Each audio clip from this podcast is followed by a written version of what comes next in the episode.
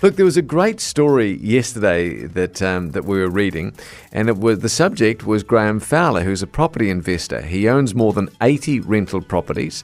In 2017, he and his wife Katrina did 24 trades, and in the one year, 2017, um, they made $880,000 uh, in trading profit plus the rental income, so over a million dollars just in that one year alone. The headline was earning 100 times what others do is beyond many people's comprehension.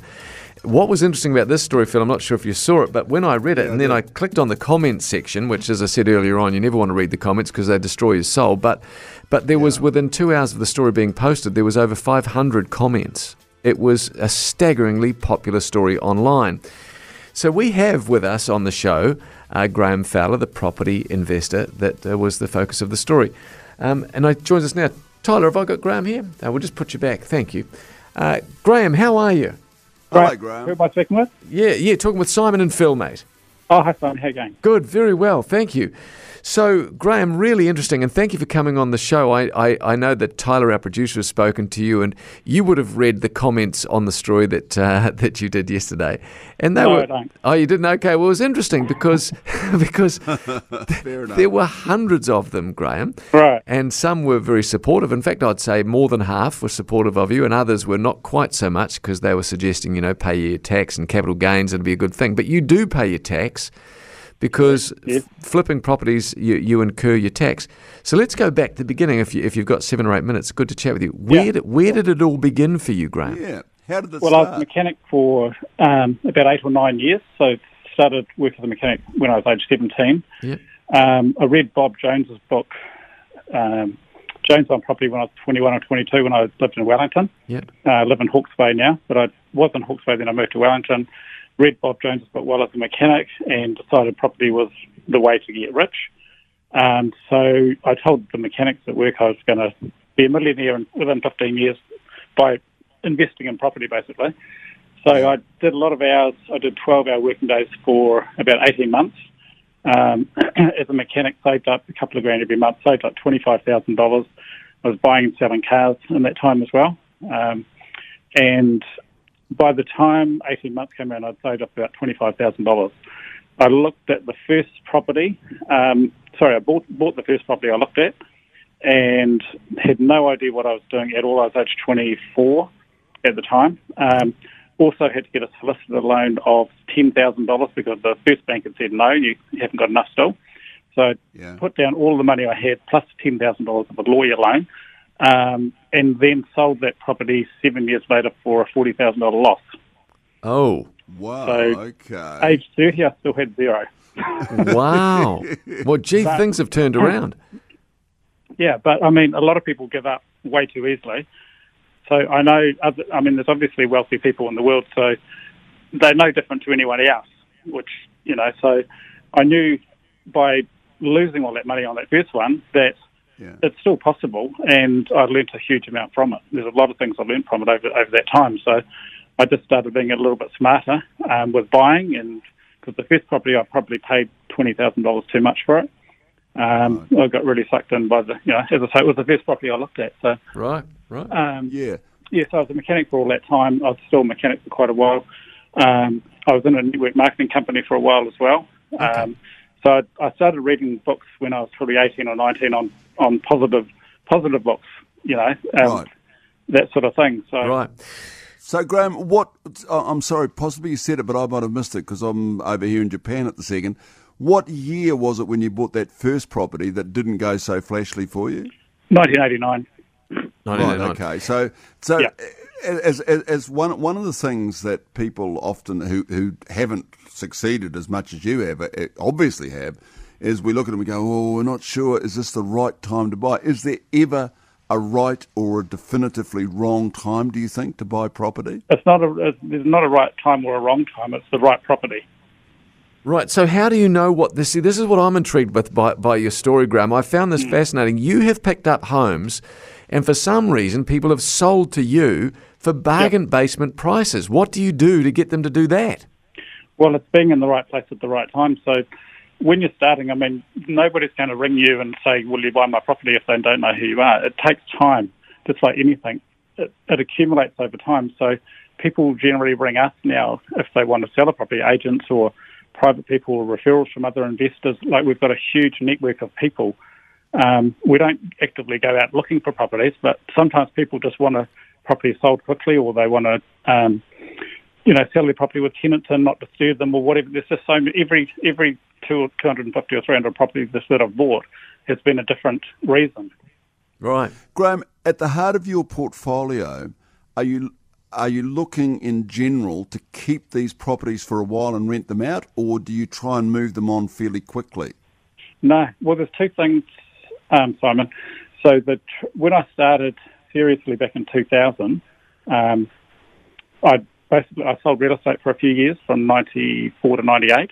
Um. Then had enough. I had a few rentals down in Wellington, sold them all, and then couldn't get a loan um, with a bank, so I didn't have a job. So what I had to do was I had a couple of hundred thousand dollars um, from selling the other properties I had in Wellington, and basically was buying properties around Dannevirke Paihia Tour for cash because no bank would give me a loan for a couple of years, and just buying them, doing them up ourselves, and then selling them again, making a little bit of profit, and then buying rentals when they made sense in Hastings and Palmerston and that sort of thing. Mm. I don't have any in Palmerston now; they're all pretty much all in Hawke's Bay. But that's how I started trading properties, um, and then with the profits from those, put them into long-term hold. So, for example, if you can create $20,000 after you've paid tax and everything, and then you have a 20-year loan, you've put in $20,000, and then the, the tenant paid the rest off for you. Right. What right? sort of risk? So, what sort of risk have you incurred though with this? I don't think you understood that. no, you're probably right. Actually, if so, I'm honest. No, I understood it. Yeah, so I just, think I did so anyway. Twenty thousand dollars, right? Yeah. You put in twenty thousand dollars 20 years later, the house is worth $100,000. Sorry, even if it, the price is still exactly the same, right? The tenants have paid the other 80000 off. Yeah, I do get that. I do get that. I wonder, Graham, what sort of risk, though? I mean, you've just been enormously successful. What sort of risk, how have you slept? when a market is downturning, like you know, we're in a period now where everybody's been saying that the this bubble is going to burst. Does that worry Good. you? Not the slightest. The Hawke's Bay market dropped by thirty percent over period about seven or eight years from 2007, 2008 when the GFC was on, yeah. um, till about 2014, 2015. So to me, I don't care ever what the prices are doing. It doesn't matter. As I said before, the, mar- the property has to make sense, not the market.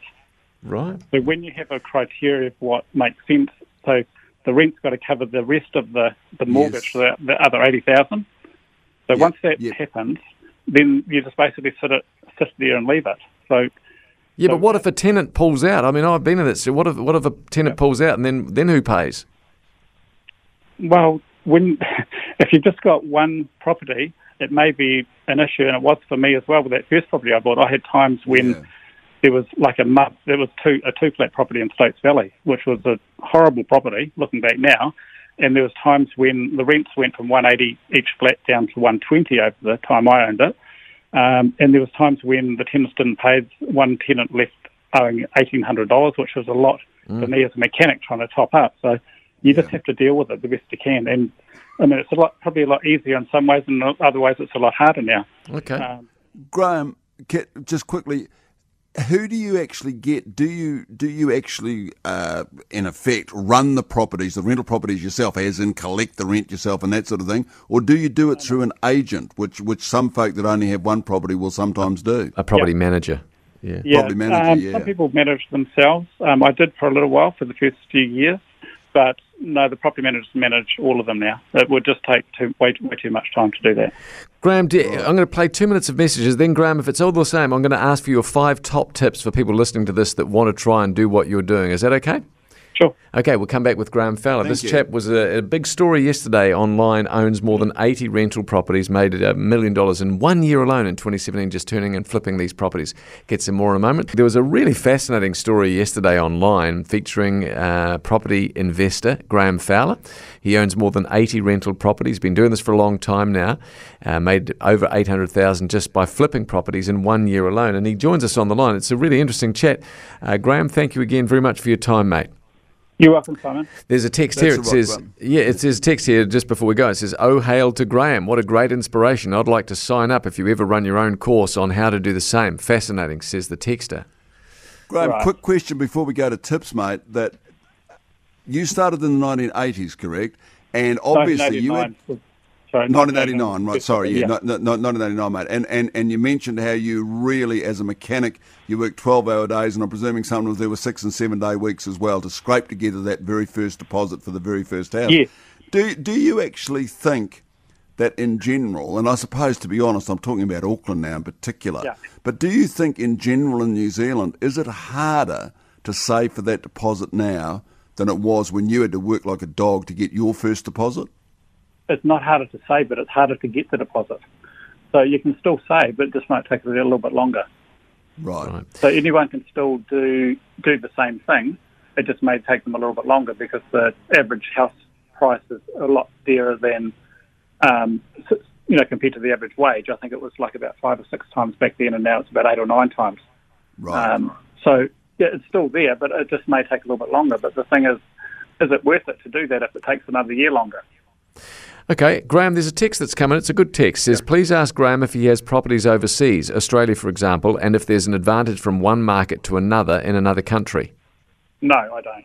No, some people do, but I just don't see the point in learning a whole lot of new laws in a different country when it's easy enough to do here. There's there's no point. Right. Same with same with investing all around the country. There's, there's you know there's a few other places which would make sense, but all all our properties are in Hawke's Bay. Right. Right. Now, you mentioned, for those that have just joined us in this interview, you mentioned your first home you lost $40,000. Am I right? Have I recalled that right? First rental, yes. First rental, $40,000. rental, yeah. So, can anybody do, in your view, Graham, can anybody do what you're doing, or do you have to have a skill? they can anyone can learn it. I mean, I learned it from nothing as a mechanic, as I, as I say, and Yeah.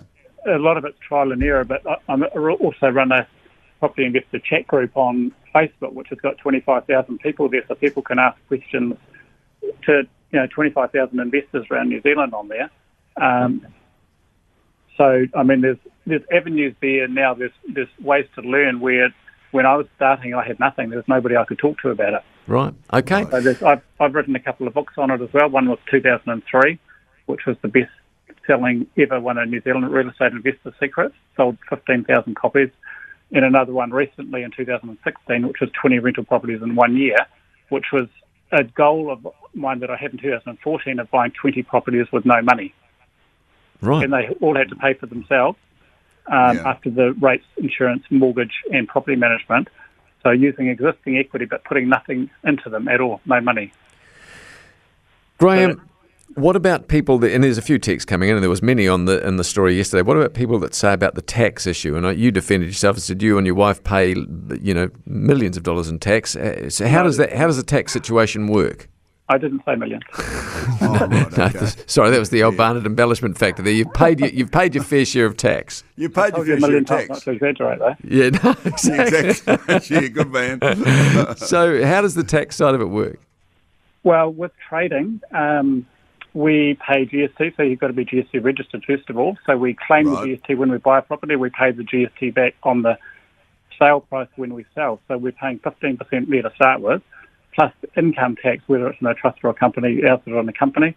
Um, so it's another 30% or so there. But it works out around about 38 to 40% tax we pay. So if we make 40 grand, we'd pay 16,000 approximately of that in tax. Right. So Would the capital would the capital gains tax have made that tax uh, grab even higher? No, capital gains are something diff- completely different, and for investors who are long-term investors, it would make absolutely no difference anyway, because the whole goal, as I said earlier, is having the twenty thousand deposit. The tenants pay the eighty thousand off, then Yep. you've got their income. So there'd be Yeah. no reason to sell it. Right, and that's the big thing. That's what they say. If you don't have to sell, you don't sell. Finally, then, Graham, let's because many people are waiting for this. What are your top five tips for doing what you do? Uh, okay. Well, what I'd say first of all is get to know the market. Yep. Yep. because I didn't know the market when I bought my first one. It was the first property I bought. And I, as I say, I probably paid twenty thousand dollars too much. I got a valuation on it, and it came out surprisingly enough as exactly what I was paying for it. But so I didn't know the market. Um, secondly, I would say set a long-term intention, not necessarily a goal, but a long-term intention of what you want. Okay, that's whether good. it's to replace your income or whatever it may be. Yep. And you might say, I want thousand dollars um, a week after paying tax and so on. Um, so you might want three or four properties that are freehold to, to do that. So you set a long term goal Yep. to do that. Yeah. Um, and it may change. My my goal initially when I was um, like 25, 30 years ago was to have 10 properties freehold by the time I was 45.